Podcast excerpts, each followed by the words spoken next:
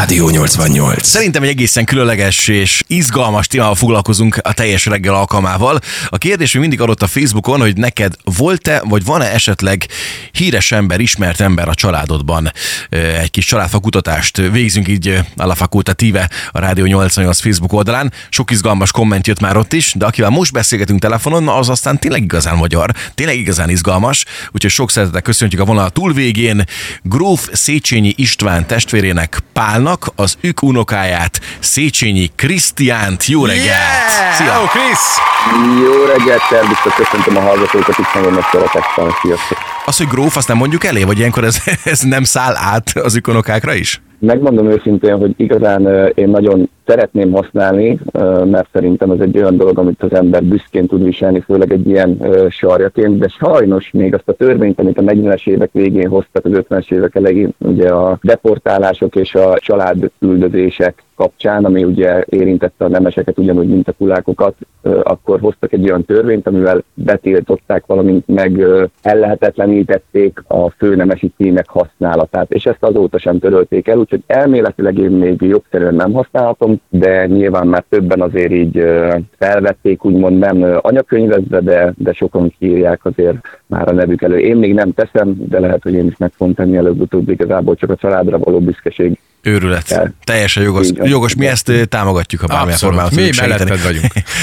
Elsőként tisztázzuk azt, hogy neked milyen jellegű kötődésed van a mi városunkhoz, Szegedhez. Hát ami, mind a mellett, hogy imádom Szegedet, és szerintem Magyarország egyik legszebb városa, mind a mellett én művészként nagyon-nagyon sokat vendégszerepeltem Szegeden, hisz a szabadtéri színpadon gyakorlatilag miután elvégeztem a főiskolát, vagyis hát már igazán a főiskola elvégzése alatt, szerintem mikor másodikos voltam, egyből eltöltöttünk egy csodálatos nyarat Szegeden a Szegedi Szabadtéri kapcsán, akkor még a trilógiát csináltuk lent, az volt az első vendégszereplésem Szegeden, és igazán egyből belopta a város a szívembe magát. Bár előtte is jártam, de ugye ez egy hosszabb időintervallum volt, amit akkor lent töltöttünk. Onnantól kezdve igazán szerintem egészen négy-öt évvel ezelőttig, amikor megszülettek a gyermekeim, addig minden, szinte minden évben voltam lent különféle produkciókban, és ezek mindig ilyen hosszabb, hosszabb idők voltak, amit eltöltöttem ilyenkor Szegeden, úgyhogy gyakorlatilag mondhatom, hogy bejártuk Szegednek minden zegét dugát, amit fiatalként az ember érdemesnek tart, de ebbe beleértve természetesen a látványosságokat és ö, nevezetes helyeket is. Nagyon szeretem Szegedet, úgyhogy mondhatom, hogy elég komoly kötődésem van Szegedhez. Említetted egyébként a Krisz, a gyermekeid kapcsán említetted ugye, hogy két gyermeked van, ugye? Így van, így van, ketten és te a gyerekkorodban, mert ugye viszonylag ez azért gyermekkorban nem feltétlenül gondolnám azt, hogy tudatosul az emberben, hogy, hogy igen komoly ö, történelmi hagyományai vannak, vagy pedig egy ennyire híres ember ugye van a családfában, hogy te gyerekként hogyan élted meg a töri órákat? Érdekesek voltak ezek, alapvetően ugye nem, nem volt rám kihegyezve, hál' Istennek így, mivel, mivel én egy viszonylag kis közösségben nőttem föl, én Zánkán éltem egészen addig, ameddig föl nem kerültem főiskolára, és ott ugye ez egy természetes dolog volt, édesapám is ott élt Zánkán, úgyhogy alapvetően nem emeltek ki. Persze, amikor elértünk a ref- reformkorhoz felső tagozatba, akkor azért úgy a, a barátaim ugye húztak, azóta is vannak ezek a kis viccelődések, hogyha esetleg bemegyünk egy helyre, akkor nyilván mondják, hogy hát mindenképpen a gróf úr menjen előre. Jaj, hogy de a gróf úr, gróf úr foglaljon először Minek az embernek szóval ellenség, ha ilyen barátai vannak? Igen, igen, igen, úgyhogy azért ezek, ezek, ezek úgy megvannak, de nem volt így külön, külön felhívva arra a figyelem, hiszen ez abban a közösségben mindenkinek természetes volt. Mindemellett, mikor elkerültem máshová, akkor ez azért egészen más volt, mikor nem az én kis közösségemben, hanem egy, egy újonnan, újonnan megismert közösségben, ott azért mindenki fölkapta rá a fejét, vagy idővel, mert nem volt evidens az, hogy ez, ez a név ez tartozik a családhoz. A mai napig nem az egyébként az embereknek. És figyelj, már Valamikor volt már, hogy kicsit- helyzeti előnybe kerültél ezzel kapcsolatban? Hát nem, mond, nem, nem mondanám így ezt ki, mert, mert nem volt igazából. A helyzeti előny maximum annyi, hogyha olyan ö, dolog kapcsán találkozom emberekkel, ami valamilyen módon kötődik a családhoz, most gondoltak itt egy történelmi rendezvény, akkor nyilván én könnyebben szóba elegyedek mondjuk olyan emberrel, akivel szeretnék beszélgetni, hiszen Széchenyiként könnyebben létek oda mondjuk valakihez, mert az már egy- egyből megindítja ugye a beszélgetés menetét, jobban fölfigyelnek rá, mint mondjuk, hogyha azt mondanám, hogy tudom, Nagy Krisztián vagyok, vagy Tóth Krisztián, ami szintén gyönyörű név, de mondjuk egy ilyen típusú rendezvényen nem feltétlenül figyelnek fel rá annyira, mint mondjuk egy Széchenyire. Úgyhogy effektíve olyan nem volt még, hogy bemondtam valahol Széchenyi, és teletönték a zsebem pénzzel, vagy kaptam érte bármit most, is. figyelj, most. Jössz Szegedre, aztán Úgyhogy... szórják majd rád. És te milyen sztorikat hallottál az őseiddel kapcsolatosan? Gondolom, hogy azért vannak családon belül is mendemondák, és nem feltétlen mindig egyezik úgy, hogy a történelmi órák, ami ezt tanultuk, vagy, vagy másképpen gondol, gondolom? Hát igazán alapvetően ugye ilyen távoli ősökkel kapcsolatos nagyon ö, nagy legendát vagy mendemondát ö, nem, ö, nem tudok, amit mondjuk a történelemben tanultam, vagy nem tanultam éppenséggel. Viszont így a közelebbi felmenőimmel kapcsolatban azért van egy-két, amit édesapámtól hallottam még annak idején.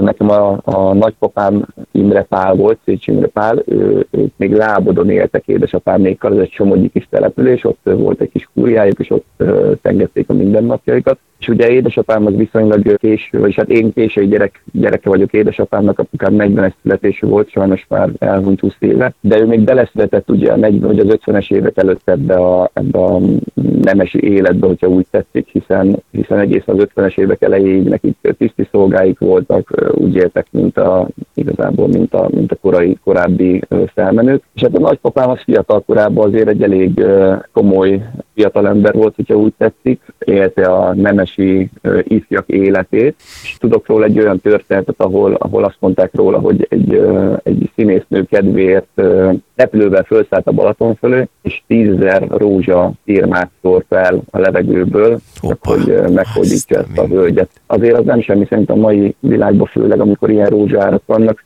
azért ez egy elég szép, szép gesztus. és az akkoriban sem lehetett sokkal olcsóbb egyébként. Meg arra felé abban azért szabad repülni egyet. Hát igen, kemény Na, Reméljük, hogy megérte neki. Itt adáson kívül említette egy sztorit, hogy összeült a család még 90-es évek környékén, ott mi történt? Így van, hát azért ez a, a nemesi családoknál, de nálunk biztosan tartottak évről évre még annak idején, vagyis hát alapvetően négy évente, hogyha jól emlékszem, de nem akarok butaságot mondani, családi találkozókat. Ezek arról szóltak általában, hogy abban az időben nagy szenken összeült a család, és itt nem csak a Magyarországon élő széchenyek, hanem, hanem alapvetően akik ugye annak idején diszidáltak, vagy valamilyen módon kikerültek külföldre, ők is megpróbáltak hazajönni, szép számban tényleg akár száz vagy annál több széchenyi leszármazott is összegyűlt, és igazából itt kanyarodnék vissza, hogy kérdeztétek még korábban, hogy mikor tudatosult bennem az, hogy, hogy Széchenyi vagyok. Na ez egy, ez egy nagyon epikus pontja volt úgymond ennek a történetnek, hiszen, hiszen itt ténylegesen arról szólt, ez a, forgattak akkor egy kis filmet, ami most is megtalálható egyébként az MTVA-nak a, az archívumában, vagy akár a Google, Google-be, hogy az ember beírja, ez a No Man Est Omen címen, ez a kimondottan a mi családunknak az ágáról forgott egy kis film, és ott én, én voltam még a legfiatalabb Széchenyi, abban a, ez 91-ben volt a családi találkozó, és itt nagyon tényleg ilyen száj, úgymond mond, mondhatni, hogy szájborágosan igazából elmondták nekem akkor 7 évesen, hogy igen, hogy a Ferencnek volt a három gyermeke, a Lajos Pál István, és hogy én a Pálág, és hogy ezek a leszárm, vagy így van a felmenőknek, és, és minden tényleg. Akkor készült el egyébként az a családfa is, ami jelenleg is megtekinthető Nagyszenken, és azt hiszem, hogy talán én vagyok az utolsó, aki rá van még festve erre a családfára, mert aztán utána nem bővítették uh-huh. azóta. Azért mindenképpen egy nagyon szép dolog, meg egyben nagyon nagy büszkeséggel tölt el gondolom téged is. Szerinted ez a névviselés, hogy Széchenyi, ez számodra felelősség, vagy termentes teljes egészében? Hát abszolút felelősség. Nem mondanám tehernek, vagy hogyha teher is, akkor talán egy jó leső, jó leső teher, de azért teher. Szóval, hogy én világéletemben úgy éltem, a, úgy éltem mindennapjaimat, és uh, ma is, és így is fogom élni később is, hogy uh, minden pillanatban megkérdezem magamtól, hogyha bármit csinálok, hogy uh, ezt megtehetem, mint Krisztián, és megtehetem, mint Széchenyi Krisztián. Szóval nekem ez egy nagyon fontos dolog, hogy én, én úgy gondolom, hogy ezzel a névvel nem szabad visszaélni, és minden pillanatban az embernek attól függetlenül, hogy más világot élünk, mégiscsak büszkén kell, hogy tudja viselni, és semmilyen szégyent nem hozhatunk rá, hiszen olyan felmenőkkel rendelkezik az ember, ugye, akik, akik nagyon sokat tettek ezért az országért, nagyon sokat tettek az ország népért, és én is és a családom is, a gyerekeimnek is ezt tanítom, valamint a feleségemmel ketten is igyekszünk azért, ha nem is azokkal a lehetőségekkel, mint akkor voltak, de tenni ugyanúgy a, a, a saját módunkon és a saját lehetőségeinken belül a dolgunkat, mint Széchenyiek. Úgyhogy ez nem, nem engedtük el igazából, mi is szervezünk programokat, beállunk olyan kezdeményezések mellé, amik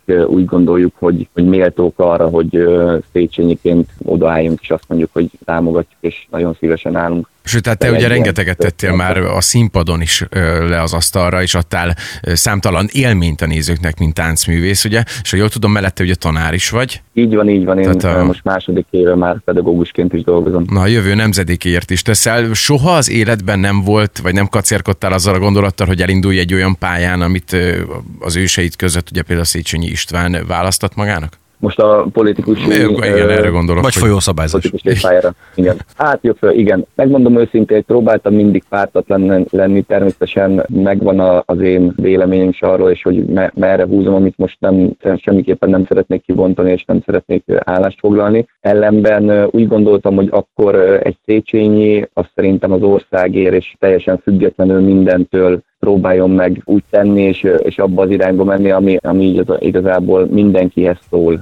Hogy nem tudom, hogy érthető, amit, amit szeretnék ezzel megfogalmazni. Mindemellett természetesen van egy dolog, amely felé, felé húz az én szívem is, és egy értékrend, de mindettől függetlenül nem így ebben a formában még nem fordult meg a fejemben, bár voltak, volt pár lépés, de, de nem, nem ilyen komolyan még nem gondolkoztam el rajta. Mhm. Van esetleg bármiféle családi hagyomány, amit a Széchenyiek hagytak hátra maguk mögött, és ezt még mind a mai napig ö, otthon ennek tisztelektek, vagy űzitek? Nem tudom, közös kardozás, vagy bármi ilyes.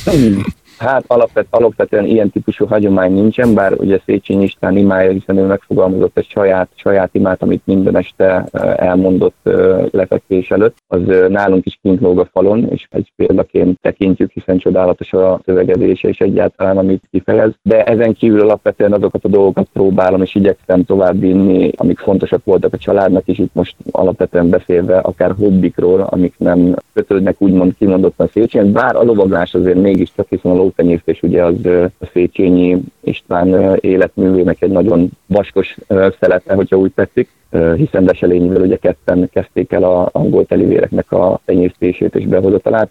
A lovaglás az, az mindenképpen az életem része, és hát igyekszem tényleg olyan dolgokat csinálni a szabad időmben, ami, ami szintén azért kapcsolódik valamelyest a nemességhez, a családomhoz, Krisz, nagyon le, szépen le a kalapa, tényleg le a kalapa. Előtted, előttetek, és az, hogy tényleg ennyire pozitívan és ilyen értékrendel állsz az élethez, ilyen nével a hátad mögött, vagy a hátad a felírva, hogy a focis szakkifejezés használunk.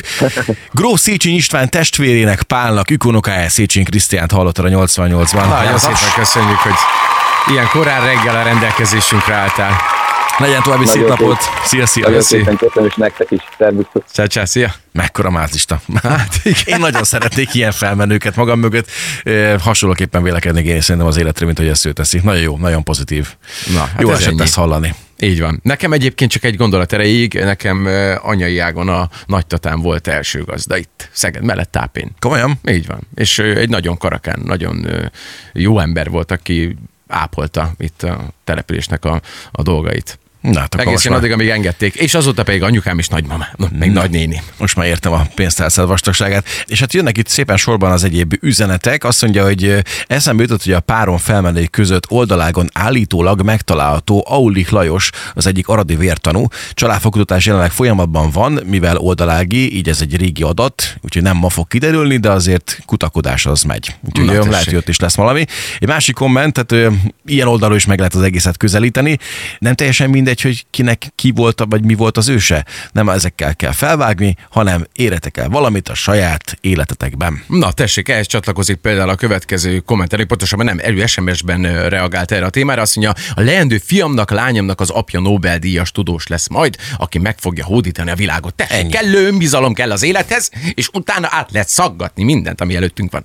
Másik üzenet a következőképpen szól ez, Elvira írta mindezt, az egyik rokonomhoz Berzsenyi ódát írt. Már általánosban megtanultam, hogy ezt nem szabad magyar vagy töri órán megemlíteni, mert akkor ebből kis előadást kell tartani. Gimiben, gimiben már sokkal ügyesebb voltam. Jaj, de csúnyán rá lehet szaradni az ilyenekre. Egyébként én régebben írtam verset a csajoknak. Akkor szerelmes voltam. Kettő darab sort önállóan megfogalmaztam, szerintem egy 72 óra alatt, és utána mellé csaptam egy aktuális Petőfi vagy József Attila vers részletet. De szép az egész. Úgyhogy úgy szólt az egész. Szeretlek meg, kék a szemed, anyám tyúkjával folytat. Ez az egész gyönyörű volt. Ez a rádió.